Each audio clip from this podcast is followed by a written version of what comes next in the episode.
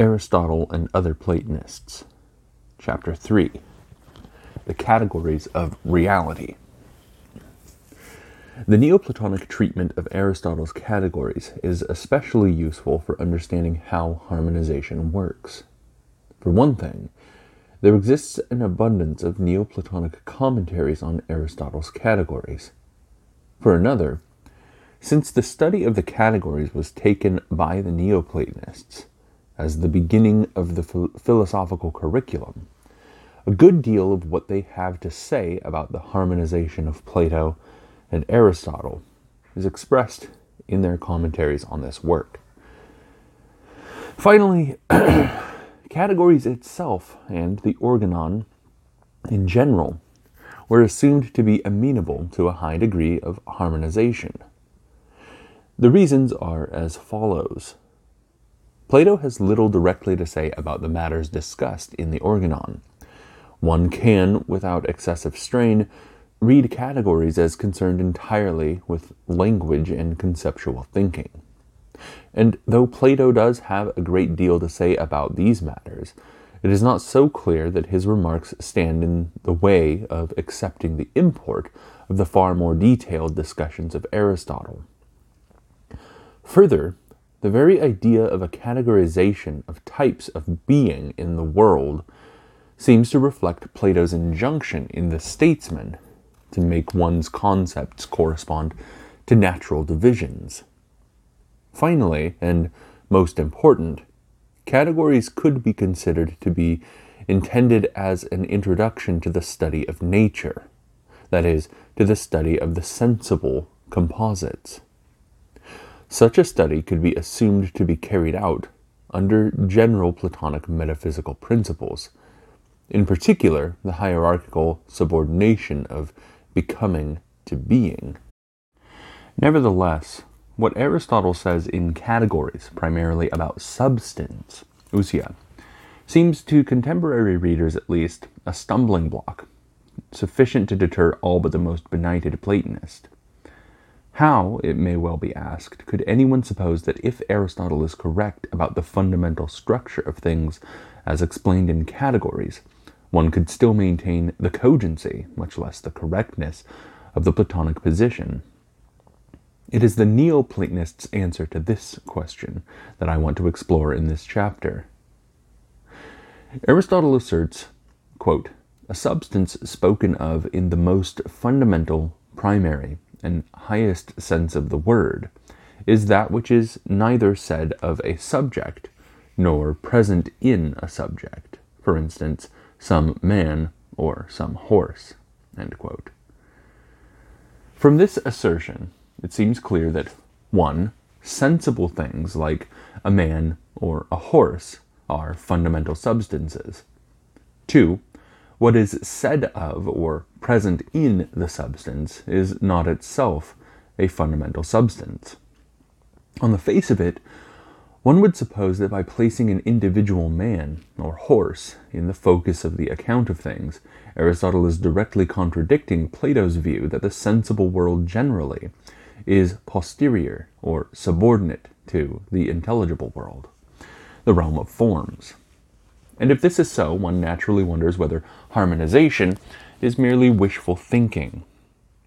Before we accept such a conclusion, we need to realize that the Neoplatonic commentators on categories did not come to their work innocent of a broad and deep knowledge of the entire Aristotelian corpus, as they possessed it. Although they did not use the convention of footnotes, the references in their commentaries to other works of Aristotle are ubiquitous. So, we may be certain they knew that what is said in the categories hardly constitutes a definitive and unambiguous statement of Aristotle's view of substance. For example, we need to take into account what Aristotle says in Metaphysics about primary substance. At Zeta 3, 1029a 30 through 32, we read Quote, Accordingly, the form of the composite, the form of the composite would seem to be a substance to a higher degree than matter. The composite substance, that is, the composite of matter and shape, may be laid aside, for it is posterior and clear. What exactly this posteriority amounts to needs to be explored, but it is not obvious that if some man or some horse is a composite substance, such a thing truly is substance in the primary sense. As I mentioned in my introduction, one way of dealing with the apparent contradiction is to postulate some sort of development in Aristotle's thinking from an early phase that holds sensible composites to be primary to a later phase that attributes absolute priority to something else. Developmentalism as a hypothesis about Aristotle's writings is prima facie plausible, though deeply unsatisfactory in its results. Much the same can be said about the hypothesis of Plato's development. I am not aware that developmentalism occurred to any of the Neoplatonists as an interpretive hypothesis.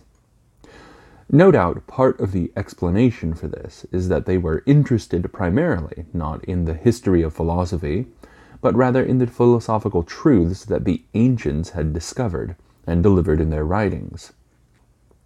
Another part of the explanation is that they took a different approach to the Aristotelian corpus one that precluded any need for developmentalism in the first place.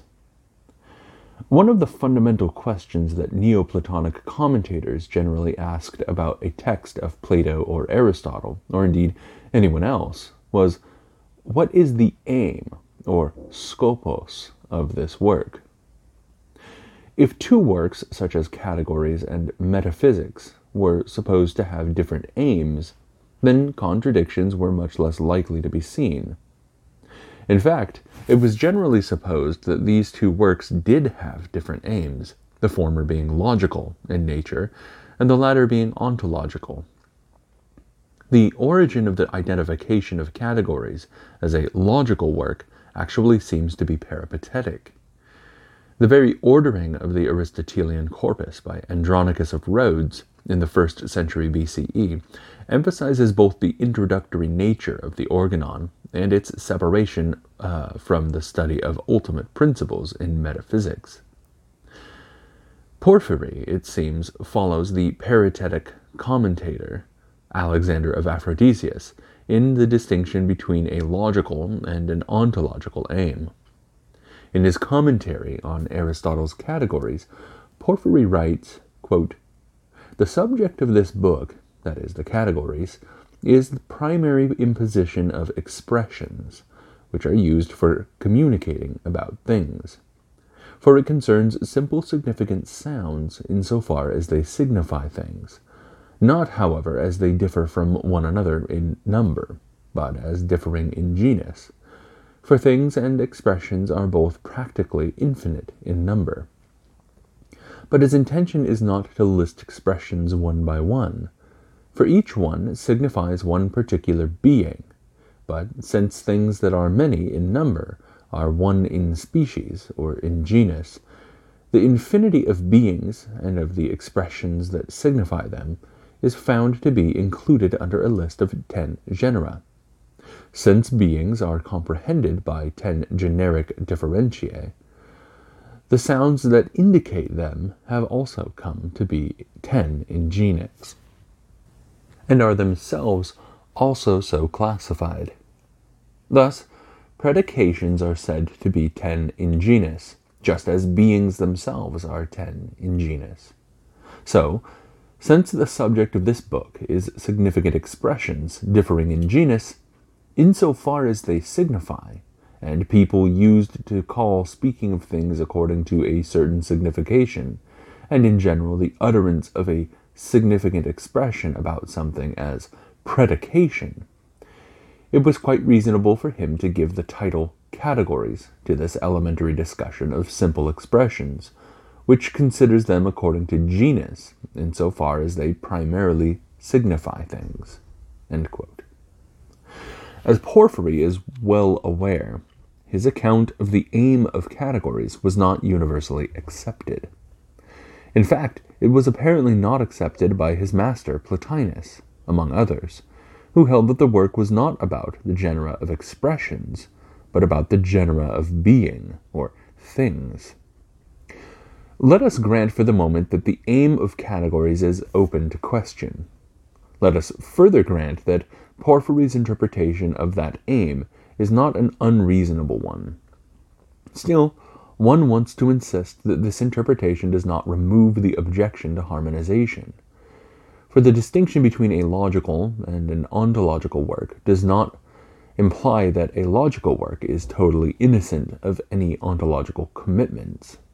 Indeed, if logic is to be, as Aristotle evidently thought, an effective tool of demonstrative science, it is because that tool is shaped according to the ontological commitments of science. Chief among these commitments seems to be the absolute priority of such things as this man and this horse. I shall return to treat at some length the efforts to reconcile, with or without developmentalism, what is said in the passage from Metaphysics Zeta 3, quoted above, with what is said in the categories. For the present, I want to focus on how harmonization is understood by Porphyry to be applied to the latter. In Porphyry's description of the aim of the categories, he employs the phrase simple significant sounds. These are nouns such as man, gold, white, and verbs such as walks. The simple imposition of these sounds, or words, is their reference to particulars. So, this man, for instance, Socrates, is white. Or, this man, for instance, Socrates, walks. Or, this man, Socrates, is a man. These are all examples of the use of simple significant words. From the perspective of a Neoplatonist, simple imposition here reminds one of Plato's Sophist, where a similar account is given of nouns and verbs together used to say something about something. For example, Theaetetus sits says something about this man, Theaetetus, since on the surface, Plato's account of how Theaetetus sits is constructed is not different from Aristotle's account of Socrates walks, we need to ask why it should be thought that Aristotle is not merely saying something different from Plato in categories, but something radically different. Typically, the belief that there is something different going on is based on the supposition that Aristotle and Plato are offering conflicting explanations of predication. Plato thinks that in general, if x is f is true, where x stands for some sensible thing, and f stands for an attribute of it, then the explanation is that x participates in a form of fness. Aristotle's explanation of x is f is supposedly different and incompatible.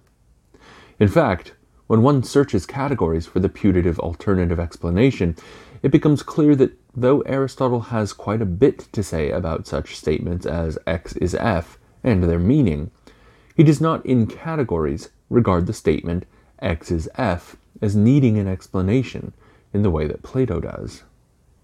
So, when Aristotle claims that Socrates is white means that white is present in Socrates, he is not ipso facto contradicting the Platonic explanation for the truth of Socrates as white, namely that Socrates participates in the form of whiteness. Further, when Aristotle in On Interpretation defines universal, katholou, as that which by its nature is predicable of more than one, he is not obviously offering predication as an alternative to Platonic participation. Thus, if Socrates is a man and Plato is a man, mean that man is predicated of Socrates and Plato, and man is taken as a universal, there is no reason I can see for holding that therefore it is false that Plato and Socrates participate in the form of man. Nor, it must be granted, is the Aristotelian meaning any reason to believe in Platonic explanation. The Neoplatonists were, if nothing else, passionately interested in the ultimate explanations of things. So, we need to have a closer look at the theory of forms as providing ultimate explanations, and what this means for the interpretation of Aristotle. In Phaedo, Plato has Socrates assert that if something is beautiful, it is owing to dot participation in the form of beauty. Two lines later, this participation is assumed to be, the, to be synonymous with the instrumental causality of the form. But the forms here are adduced as a particular sort of explanans.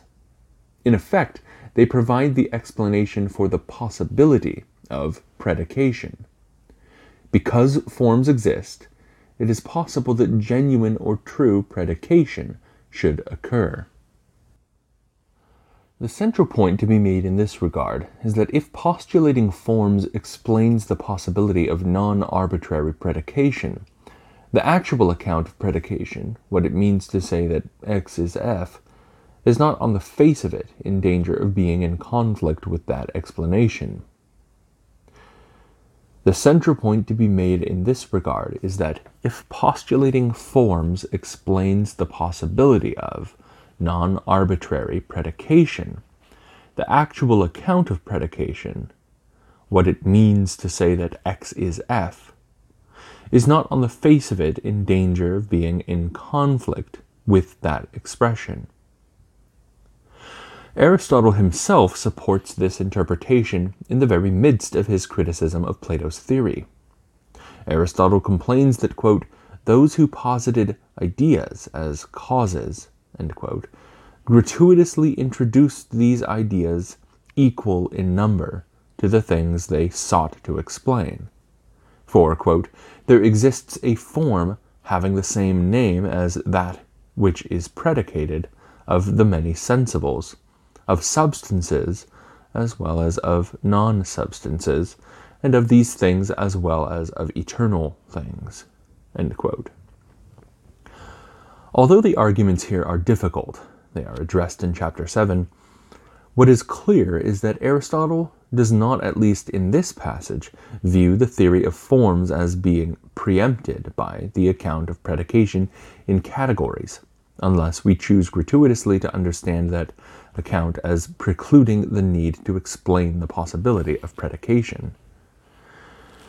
For Neoplatonists generally, harmonization is made plausible by treating Plato as providing explanations for the possibility of that which Aristotle describes and categorizes. Harmonization is made plausible by treating Plato as providing explanations for the possibility of that which Aristotle describes and categorizes. Of course, from the positing of entities to account for the possibility of predication, much follows, including things that are, finally perhaps, irreconcilable with Aristotelian claims. We are, at this point, however, quite a distance from that stage.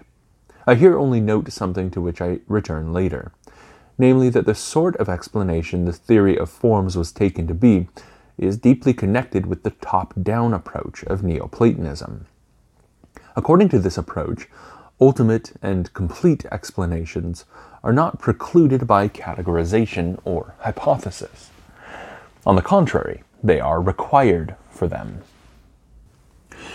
The distinction between participation and predication is clearly understood by the Neoplatonist Iamblichus.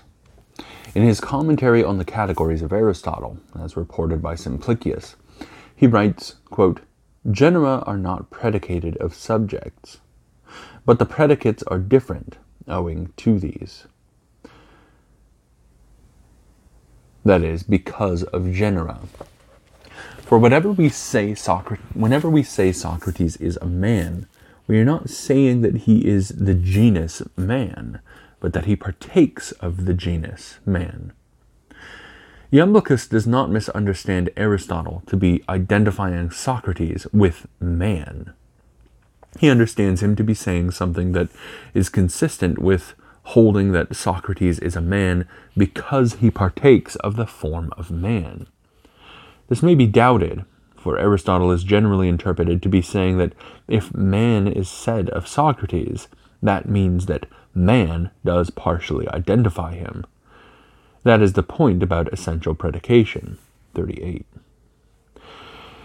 Aristotle's distinction in categories between said of and present in, understood as a distinction between essential and accidental predication, may be thought to be the smoking gun of anti harmonization.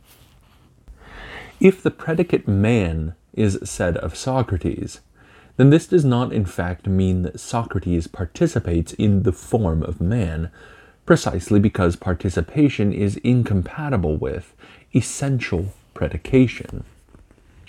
And though participation may not be clearly incompatible with accidental predication in the same way, it may be reasonably held that accidental predication can be properly understood in an Aristotelian manner only in contrast to the essential predications that belong to the first category, substance. That is, to understand what it means to say that white is present in Socrates, we have to understand what it means to say that Socrates stands for some substance. And a substance is that which has essential predicates. Porphyry identifies that which is said of a uh, substance as a universal, katholou. Porphyry identifies that which is said of a substance as a universal.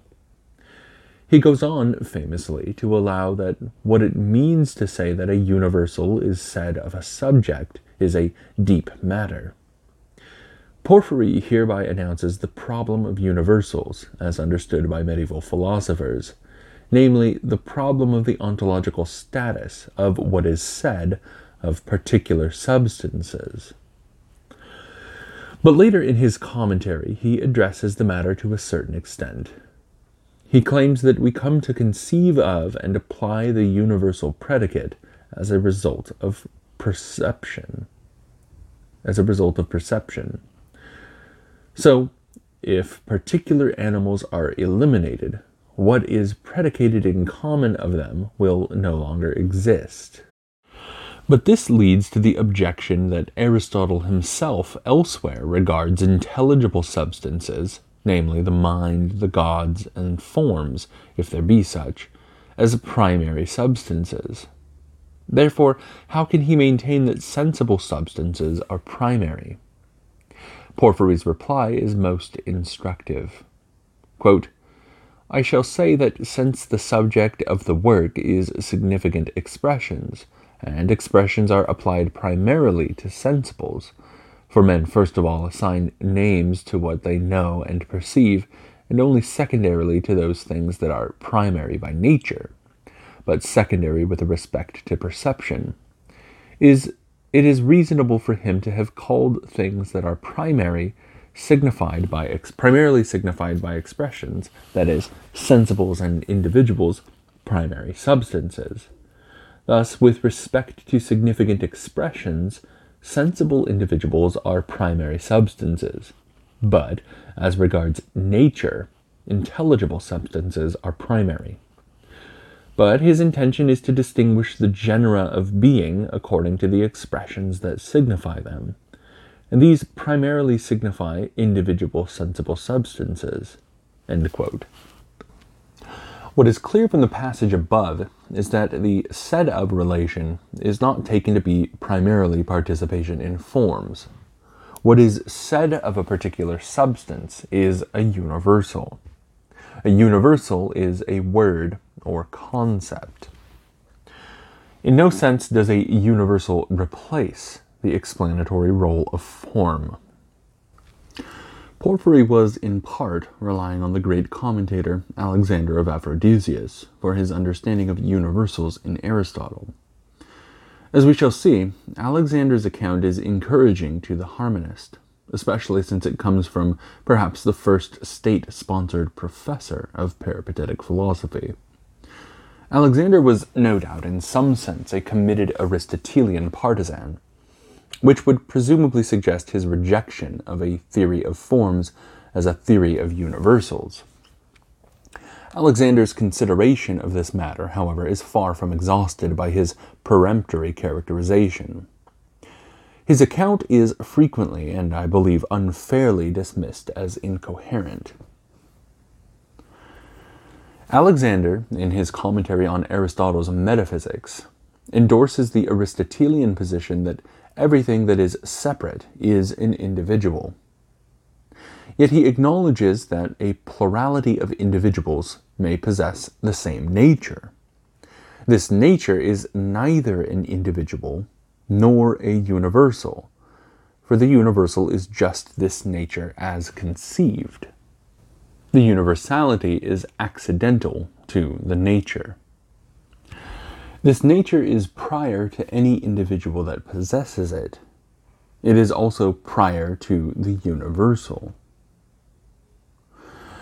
If one does not keep the nature distinct from the universal, it's easy to fall into two mistakes. First, there is the mistake of supposing that Alexander means to hold that when no universal thinking or predicating is occurring, then things do not have the natures they have. But clearly, Alexander wants to hold no- nothing of the sort. Second, there is the more subtle mistake of holding that the disappearance of the basis for universal predication, namely the presence of a plurality with the same nature, indicates the absence or disappearance of the nature. This is not the case, however, if the nature is prior to the universal. Though Alexander believes that if there is only one individual with a given nature, there is no basis for universal predication, he obviously does not maintain the contradictory position that the nature the individual possesses would therefore not exist. The distinction between nature and universal should be plain if we consider that if there is only one individual possessing the nature, then though the universal does not exist, the nature does. But what if there are no individuals possessing the nature? Does the nature no longer exist? Certainly the genus would no longer exist, since the universal disappears. From the foregoing, it seems that Alexander wants to reject forms only if they are taken as separate universals. That is, if universality is not understood as accidental to their natures. In addition, he seems to recognize that the natures in which individuals share serve an explanatory function distinct from the role that universals fulfill. The nature animal is distinct from and prior to the universal animal, which is predicated of many individual animals that share this nature. It is distinct from the genus or species.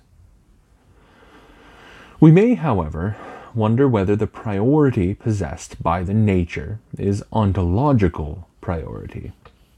That is, whether Alexander is implicitly endorsing a version of a theory of forms, shorn of the burden of being a theory of universals. Indeed, it is difficult to see how, if ontological priority is not what the nature has, that nature would not be reduced to the universal. Fortunately, speculation on this matter is unnecessary. For Alexander, in his De Anima, distinguishes enmattered forms from the forms that are completely separate from matter. These two types of form are objects of two different types of thought. The latter are just the natures previously distinguished from universals. For example, bronze is distinct from what it is to be bronze and it is the latter that is causally responsible for the former. Alexander does not offer an argument for the postulation of separate natures, nor does he offer an argument for his subsequent claim that these separate natures are eternally thought by an eternal mind, and in being thought are thought universally. I cannot here enter into the complex and fascinating issue of how this latter claim is related to Platonists' treatment of forms as thoughts in the divine mind of the demiurge, or to Alexander's identification of the eternal mind that eternally thinks the separate natures with the mind of the unmoved mover and the agent intellect in Aristotle's De Anima. I only wish to emphasize that Alexander, in offering an account of universals which he presumably takes to be in line with that of his master Aristotle, does not contradict the underlying reason for postulating forms. In fact, he seems to rely on it. And his rejection of a theory of forms applies only to a theory which incorrectly takes forms to be universals. How does this implicit distinction between form and universal affect the seeming connection of said of predication with essentialism? Universals, that is, secondary substances, when correctly predicated of a subject, reveal the nature of the subject. Accidents, when correctly predicated of a subject, are less informative. There are two ways of understanding what it means to reveal the nature of a subject through predication of species and genera. First, we can understand that what is revealed is the identity of the subject. We reveal, say, what Socrates is. Socrates is a man, is usually understood in this way. We can alternatively understand that what is revealed is the nature in which Socrates participates. That Socrates participates in this nature does not imply that Socrates is identified by this nature, at least not that he is identified in a way that is compatible with essentialism rigorously construed. Ordinary predication seems to imply that there is some criterion for the identification of the subject of the predicate independent of the predicate. Normally, the identification is made according to some theory of reference. When Plato discusses ordinary predication, he presumes a simple theory of reference, as in the passage from Sophist mentioned above. The statement Theaetetus sits must be about this man here, Theaetetus. Clearly, Theaetetus is identified by ostensive reference, independently of the predicate sits. Aristotle, however, seems to want to hold that there is a fundamental difference in the statement x is f, where f is said of x and f is present in x. If f is said of x, then on the usual interpretation, f identifies x. But if that is the case, then it is not clear straight away how x independently identifies x. Plotinus articulating what he takes to be the Platonic account of the said of relation writes, quote, For when I predicate man of Socrates, I mean it not in the sense in which the wood is white, but in the sense that the white thing is white. For, in saying that Socrates is a man, I am saying that a particular man is man, predicating man of the man in Socrates. But this is the same thing as calling Socrates Socrates, and again as predicating living being of this rational living being. These rather paradoxical sounding remarks require some background in order to be appreciated. Plotinus is a strong opponent of Aristotle's categories, if these be understood as unqualifiedly applicable to the intelligible world, as well as to the sensible world. Plotinus argues strenuously that substance, as conceived of in categories, does not belong to the intelligible world, principally for the obvious reason that a sensible substance contains matter. Since Plotinus also holds that the sensible world is an image or eikon of the intelligible world, he is prepared to allow that what is said about the image, for example, what is said about sensible substance, might be applicable analogously or homonymously to the intelligible world. What Plotinus rejects, however, is the inference to the absolute priority of the sensible substance, or, in other words, to the claim that the categories are the categories of being. Such a claim to priority is precisely an inversion of the ontological order of, intel- of intelligible model and sensible image. In the next chapter, I deal with Plotinus's reasons for thinking that Aristotle himself, as opposed to peripatetic followers, is not committed to such an inversion. Here I am concerned with how Plotinus thinks that Aristotle in categories might be thought to be in harmony with Plato. With the qualification that the sensible world is an image of the intelligible world, Plotinus is open to acknowledging and employing the fundamental distinctions made in categories. In particular, he recognizes a fundamental difference underlying the said of and present in relations. The difference is reflected in the foregoing quotations. There is no question in Plotinus's mind that there exists, for example, something to which the name man refers primarily, and something to which the name white refers primarily. These things are forms.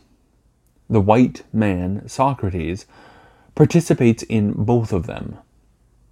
But where Plotinus demurs is at the suggestion that Socrates is essentially a man, where this is interpreted to mean that the question, is this a man, is supposed to elicit the identical answer when asked about the form and Socrates.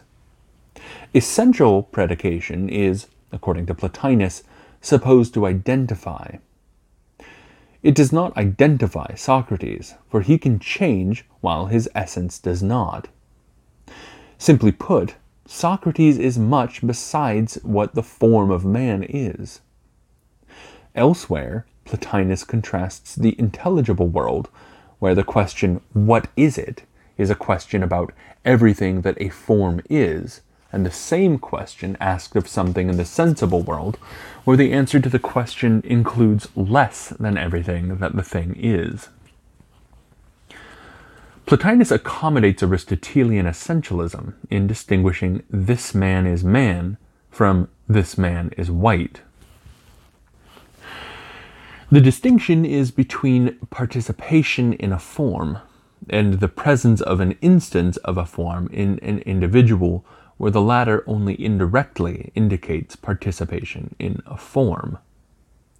So, this white is white is as much an essentialistic statement, according to Plotinus, as this man is a man. Nevertheless, one is inclined to respond that the contrast between an essential predication and an accidental predication is not thereby accounted for. When Socrates says that Socrates is a man, he means that Socrates would no longer be Socrates if he were no longer a man. Whereas when he says that Socrates is white, he means to imply that Socrates would still be Socrates if his color were to change. It is because Socrates has an essence that he can remain the same throughout accidental changes. Although Plotinus can reply that he too believes that if this man is no longer a man, then this man, Socrates, would no longer be this man, that does not seem to be adequate. Why? Because it is thought that man identifies this man in a way that white does not. In what way? Well, clearly for the Platonist, the identity of the man Socrates is not the same as the identity of the form of man. There is nothing other than the form of man that is identical with what man names. In the Platonic universe, the identity of sensibles can only be determined relative to forms. For example, in Republic, we can say of some x that it is and is not at the same time. I take it that the words at the same time exclude the possibility that Plato is indicating contingent existence, or even just existence. But the central point here is that some have thought Plato must mean that the only predicates that apply to things that are and are not at the same time are attributes or relatives, that is, some Aristotelian accident, and not some kind or species, that is, some Aristotelian secondary substance, precisely because it makes no sense to say Socrates is and is not a man at the same time, whereas it makes perfect sense to say that Socrates is larger than one thing and smaller than another at the same time. This is an interpret that this is an interpretation unsupported by the text and counter to claims made elsewhere regarding the range of forms I shall not here attempt to show. What I want to indicate is that it is an interpretation that Plotinus in particular and the Neoplatonists generally do not accept. It is trivially true that this man is not both a man and not a man at the same time. But it is far from trivially true to claim that what I refer to as a man is not something other than a man at the same time.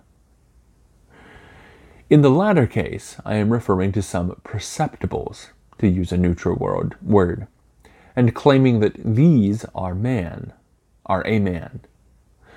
But as Plato himself notes in another context, the logos of a form does not include any perceptibles in it. For example, the logos of beauty will not include Helen's coloring, shape, and so on. Beautiful though she and uh, she be, and we may add beautiful owing in some sense to that coloring, shape, and so on. But these perceptible attributes would belong to an account this contrary beauty as well. So, what exactly does it mean to say that this is beauty, apart from this beauty is beauty, and by extension, this is a man, apart from this man is a man. What Aristotle has to say in reply to this question in metaphysics is controversial and obscure. In chapter 6, I explore his response in the proper context. The Neoplatonic response is that participation in a form does not eo ipso fix identity. The Neoplatonists could read Aristotle as conceding as much when he says that, quote, the essence of man and man are not the same thing. One might point out on Aristotle's behalf that the essence of man and man are not the same thing if two men are to have the same essence. But then it must be added that this man is an actualization of the essence of man. And in that case, the Neoplatonists will reply that the essence of man, being thus made to be logically posterior to that which actualizes it, cannot explain anything. The dilemma thrust upon one who takes essentialism to be a doctrine that reveals the identity of things is this man names either a universal or a form. The former explains nothing. The latter explains only if it is ontologically prior to, and therefore separate from, that which it explains. If the essence is a universal, then it explains nothing. If the essence is to explain, then it is then it must do so as the form does by being ontologically prior to and therefore separate from that which it explains. There is no tertium quid. So, the essence can only explain if it does not fix identity. Should we say that the requirement that the essence fix identity is too strong? Perhaps the identity of the individual need only be functionally related to the essence. Thus, the individual remains the same individual throughout its existence because of its controlling essence but composite sensible individuality is constituted by accidental, uh, accidental attributes. If the accidental attributes determine identity, then identity can change with the grain, uh, the gain or loss of any attribute. Since this is evidently something that Aristotle does not want to say, he has to show that though essence does not unqualifiedly fix identity, and though accidental attributes do not fix identity either, somehow identity is functionally related to essence. And, we may add, the identity here must be diachronic. That is, it is not enough to say that the individual is a man because he has the essence of man, though he might change into another individual with the same essence. The way that Aristotle expresses this position is to say that the individual's identity is qualifiedly determined by its essence. Though this is the nub of the problem, the point is that the Neoplatonists could legitimately interpret this claim such that it does not undermine the explanatory role of forms. For the qualified identity of an individual and its essence seems to be very much like the qualified identity of an image with that of which it is an image. The qualified identity of the sensible substance with its essence is like the qualified identity of a participant in a form with that form. Another way of identifying an individual in categories is via the differentia. The strength of the Neoplatonic approach to categories is nowhere more evident than in the way the Neoplatonists address the question of the status of the differentia. According to categories, the differentia is that which distinguishes one species from another within a genus. Thus, among the differentiae of the genus animal are terrestrial, two footed, feathered, and aquatic. The differentiae themselves cannot just be species. The differentiae themselves cannot just be species, that is, secondary substances, for they themselves would re- then require differentiae to differentiate them from each other and from the species whose differentiae they supposedly are. So it would seem that they must be attributes of some kind. But categories appears to countenance as attributes only individual accidents of a substance, that which is present in the subject. In addition, the differentia cannot be present in a subject if, as it seems, it belongs to the species. What then is the status of the differentia? It is easy to transform this question into an unsolvable problem if one supposes that categories is offering up an ontology. Nevertheless, there is at least on the surface a problem about the categorical status of the differentia, which is neither a subject nor present in a subject, nor said of a subject in the manner of a secondary substance, nor both said of and present in a subject in the manner of the species and genera of the accidental categories. If, in short, the differentia is neither a substance nor an accident, what could it be? Porphyry's answer to this question is that the differentia is an essential or substantial quality. Such qualities are complements of substances. Complements are those things which, having been removed, their subjects are destroyed. These subjects might seem to be individual substances. If Socrates loses his rationality, he can no longer survive. But this is also true of the secondary substance, the species. Hence, as Aristotle says, the differentia is predicated both of the species and of the individual. Indeed, as Simplicius argues, the differentia is predicated synonymously of both species and individual. Neither man nor Socrates the man could exist if the differentia rationality were removed. A, as a logical point, this is impeccable. Just as the species and the genus are said synonymously of individuals, so is the complement of the species said synonymously of species and individual. This must be the case since 1. The species just expresses what it is that all the individuals have in common, that is, what is identical in them. And 2. The differentia is a part of the species. In short, synonymy is guaranteed by the logic of class inclusion. As an ontological point, however, there are difficulties. In particular, the, dif- uh, the differentia rationality seems to be neither an accident of Socrates, that is, present in him, nor a species, since it is not a substance. No doubt, this problem can be posed as a dilemma for Aristotle, though he seems to be quite unaware of it. The Neoplatonic commentators simply assume that the logical or semantic classifications made in categories are precisely not intended uh, as ontological principles.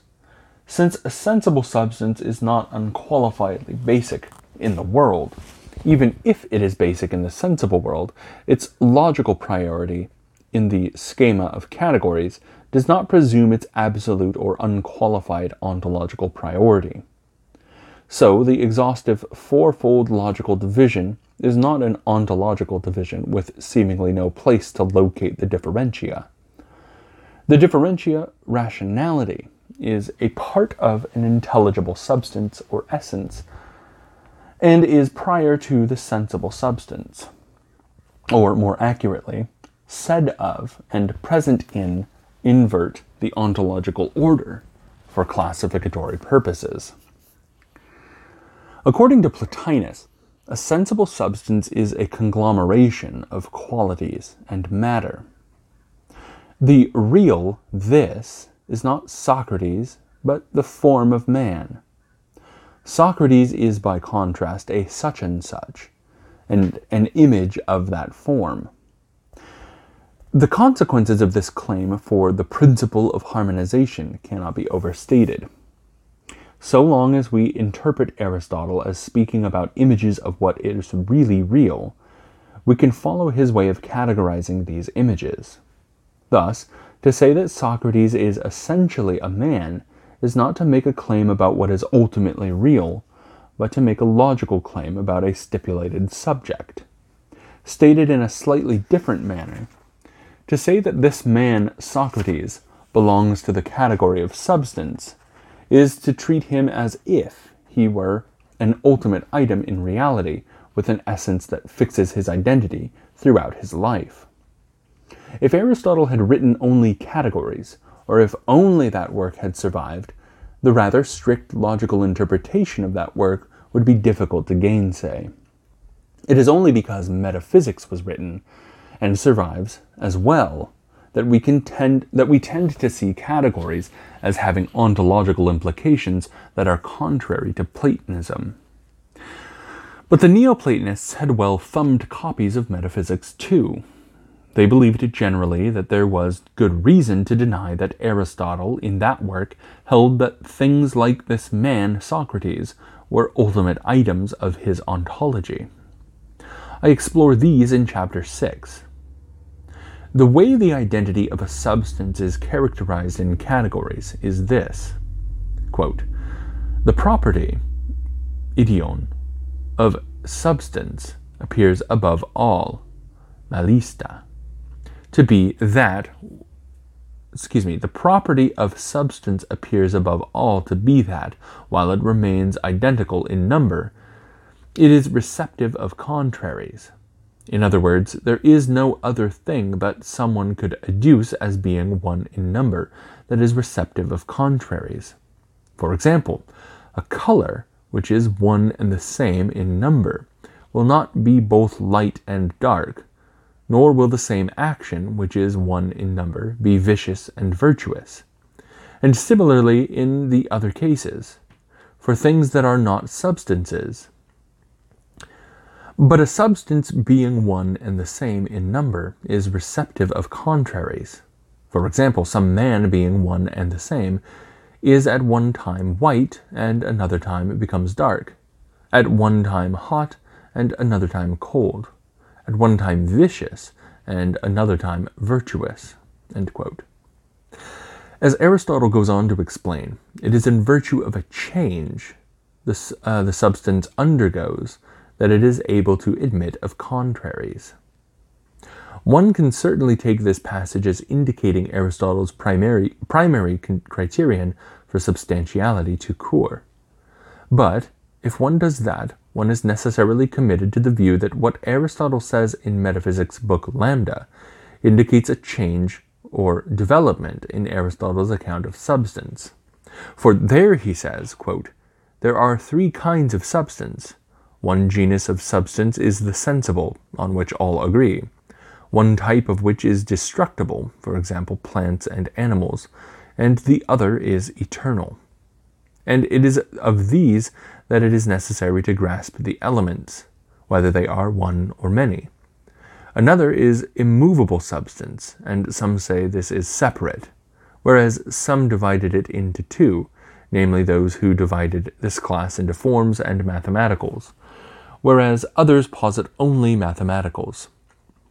Sensible substances are the subject of physics, for they have motion, whereas the other is the subject of another science, if there is no one principle common to them. But sensible substances are changeable, if change proceeds from opposites or from intermediates, but not from all kinds of opposites, for voice is non white, but only from the opposites that are contraries. There must be something underlying that which changes into the contrary. According to the Neoplatonic commentators, it is evident that Aristotle does not, and never did, hold that changeable substances are the only substances there are. Not only is Book Lambda of Metaphysics taken to be relevant to Aristotle's intentions in categories, but so is what he says in the exoteric works as well. If one does not simply assume that categories must represent an early phase of Aristotle's development, presumably along with books Lambda and Epsilon, then it is reasonable to suppose that nothing said about substance in categories is intended to contradict claims about unchangeable substances. That is, categories is not correctly understood as implicitly assuming the absolute priority of sensible substance. Further, if the science of unchangeables includes the study of changeables, with respect to their being. The situation of categories within a subordinate science, that is, the science of changeables, is nicely accounted for according to the harmonization principle. The science of the sensible world can be fitted into or under the broader science that includes the sensible world from the perspective of the first principles and of being. This science is Platonic science. It is not undermined by a non absolutist categorization of things in the sensible world with composite substances as the focus. The relatively unknown Dexippus provides a valuable part of the story of harmonization in his one extant work on Aristotle's categories. It appears that Dexippus was a pupil or disciple of Iamblichus. He seems to have been committed to harmonization, but two generations after Plotinus, he sees it as requiring the integration of Aristotelianism with Platonism as interpreted by Plotinus. Yet Plotinus, as we know, strongly criticizes Aristotle. Therefore, Dexippus, no doubt in many ways dependent on Porphyry and Iamblichus, feels he has to defend the harmonizing interpretation of categories against Plotinus's attacks. Thus, so to say, if Plotinus had been clear, uh, had seen clearly what categories was about, he would have realized that Aristotle is actually in harmony with Platonism. The general point is of some importance because it is precisely in this way that Aristotle's uh, explicit attacks on Platonism are frequently interpreted according to the harmonization principle. Dexippus follows the Porphyrian uh, explanation of the aim of categories in both his Isagoge and his commentary. According to Dexippus, the work is for beginners and is about words, not things.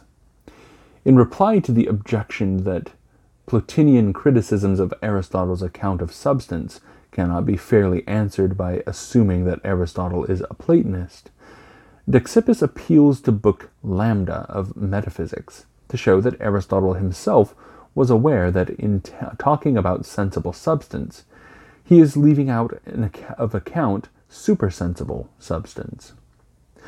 That this claim is implausible can be maintained, I think, only if one uncritically assumes developmentalism in Aristotle's thought. In any case, Dexippus wants to show not just that categories has a limited aim, but that everything said there is in harmony with Platonic principles. Quote, For this is what Aristotle lays down about these substances in Book Lambda of Metaphysics, and here he subsumes the multiplicity of substances under substance in general. He brought them all together into one system and traced them back to one originating principle for it will hardly be that anything else would participate in unity if substance itself, which has its being in the one, is to be denied that completeness, which is attributable to unity. So, since intelligible reality is ineffable, he makes use of the name of substance metaphorically and anal- analogically from what is fundament- familiar to sense perception.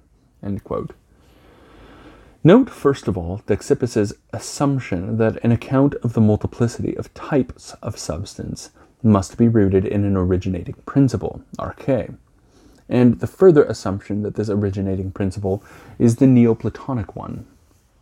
It's enough for harmonization that Aristotelian principles imply Platonic principles, even if Aristotle does not himself explicitly recognize this implication.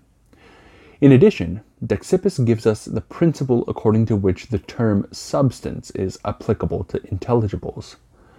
The term is applied to intelligibles metaphorically or analogously. Dexippus's understanding of the distinction between metaphor and analogy is not exactly transparent.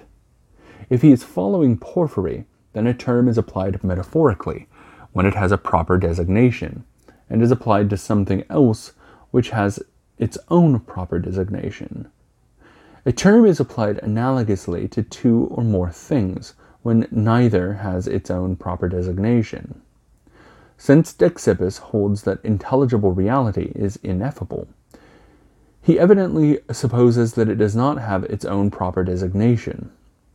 Therefore, if substance is used to designate it, it is done by analogy but then it would not be applied analogously to sensible substance if substance uh, is its proper designation. In that case, substance would presumably be applied metaphorically to intelligibles. The central point Dexippus is making, I think, is that substance in categories is applied properly to sensibles and metaphorically to intelligibles, but the metaphor is of a special sort that is analogical, because intelligibles are ineffable. If the sensible world is an image of the intelligible world, as Platonists generally hold, then the metaphor should go the other way. Intelligibles should be the primary designate of whatever terms are applied both to them and to sensibles. That is what Plotinus did in designating the real man as the form of man, and Socrates as man metaphorically. But here the order of designation is reversed. The reason seems to be epistemological. Aristotle himself maintained the principle that, quote, the natural way to proceed is from what is more known and clearer to us to what is by nature clearer and more known. This is the order of investigation. It is how knowledge of first principles is attained. By contrast, an order of scientific demonstration is from what is more known by nature to what is more known to us. End quote. Dexippus actually assumes, perhaps from Porphyry and Iamblichus, a benign and favorable interpretation of Aristotle. He assumes that the epistemological order from the immediate, sensible, and particular to the intelligible is a passage from effect to cause. The ineffability of the cause is a separate point. Aristotle's doctrine might be interpreted by an opponent as self defeating, if in thus proceeding the result is not a cause, but merely uh, universals. As we have seen, Neoplatonists are not hostile to an Aristotelian account of universals. They are hostile to an account that makes universals, mistakes universals for explanatory entities. It is not, Neoplatonists would insist, because man is a rational animal, and rational animals are capable of laughter, that man is capable of laughter. So long as one supposes that man and other such terms designate universals. On the contrary, only the intelligible realm explains the connections here below that Aristotle characterizes in terms of species, genus, differentia, and property. But in this case, the intelligible realm is not to be construed as a tableau of universals. And the differences between the true causes and their effects mean that epistemologically one proceeds from effects that can be described in perceptible terms to causes that are utterly incapable of being so described. Dexippus seems exactly uh, right to maintain that both Plato and Aristotle believe that these causes could not be substances in the sense in which the effects are substances. Daniel Graham has argued at great length that the account of substance in categories actually contradicts the account of substance in metaphysics. Graham himself believes that in the latter work, Metaphysics, by identifying form with substance, Aristotle makes an unnecessary and damaging concession to Platonism.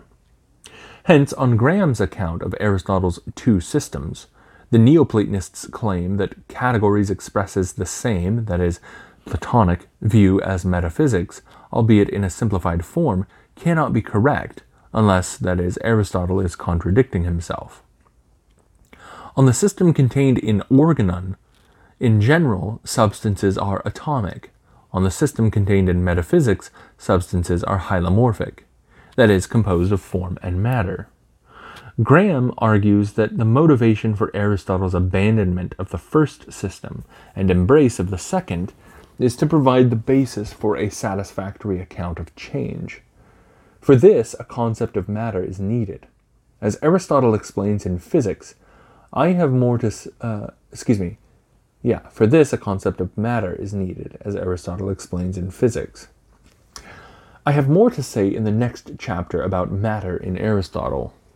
Here, I focus on the contention that the hylomorphic conception of substance is incompatible with the atomic conception of substance found by Graham in Categories, and also in the rest of Organon. Graham finds in the passage quoted above from categories 5, 4a, 10 through 21, quote, a glimmer of an insight into the nature of change. But because there is no temporal dimension mentioned explicitly in the criterion of substance, that, quote, being one and the same in number, substance is receptive of contraries. Aristotle cannot be said here to have the concept of matter necessary for an account of the principles of change. Graham says this despite the fact that Aristotle, in the next sentence, gives an example of the reception of contraries, explicitly mentioning the temporal parameter.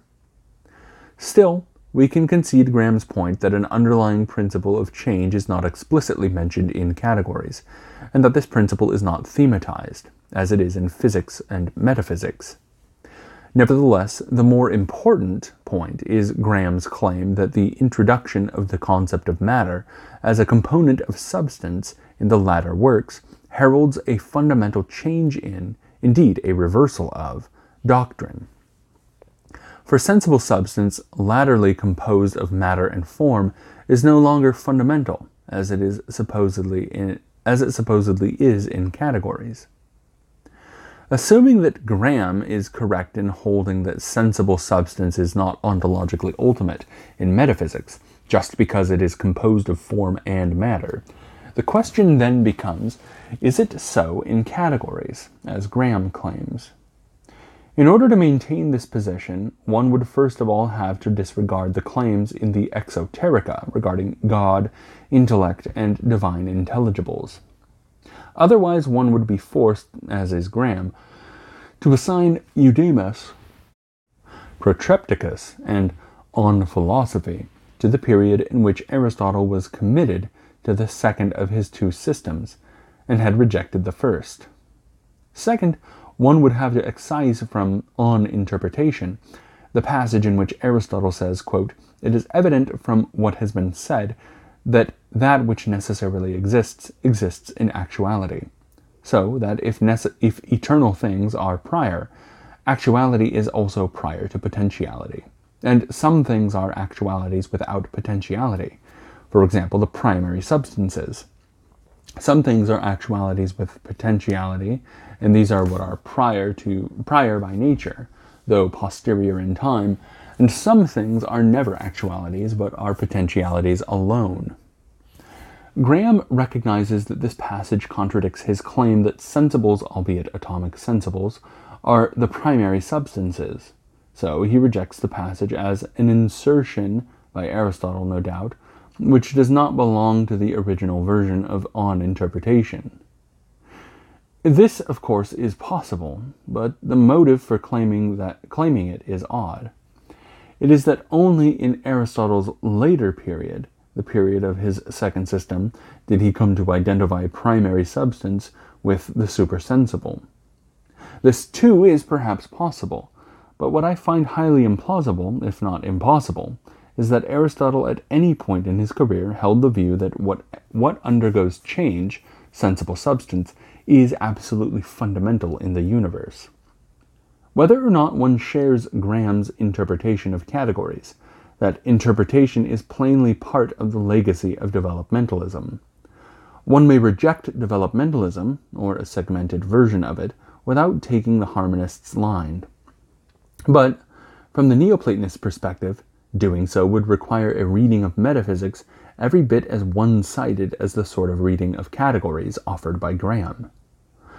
As a matter of fact, there is more, far more unambiguous evidence throughout the Aristotelian corpus to support the view that sensible substances are not absolutely basic in the universe than there is evidence to the contrary. Graham's conclusion that Aristotle's path was actually a, develop, uh, a developmentalism and any form of Graham's conclusion that Aristotle's path was actually a de- devolution downward to Platonic ignominy, contradicts both Jaegerian developmentalism and any form of anti developmentalism. It is not unreasonable, or so it seems to me, to question the common underlying assumption that leads one scholar to argue that Aristotle traverses the path from pro to anti Platonist, and another to argue on the same evidence that he does the reverse.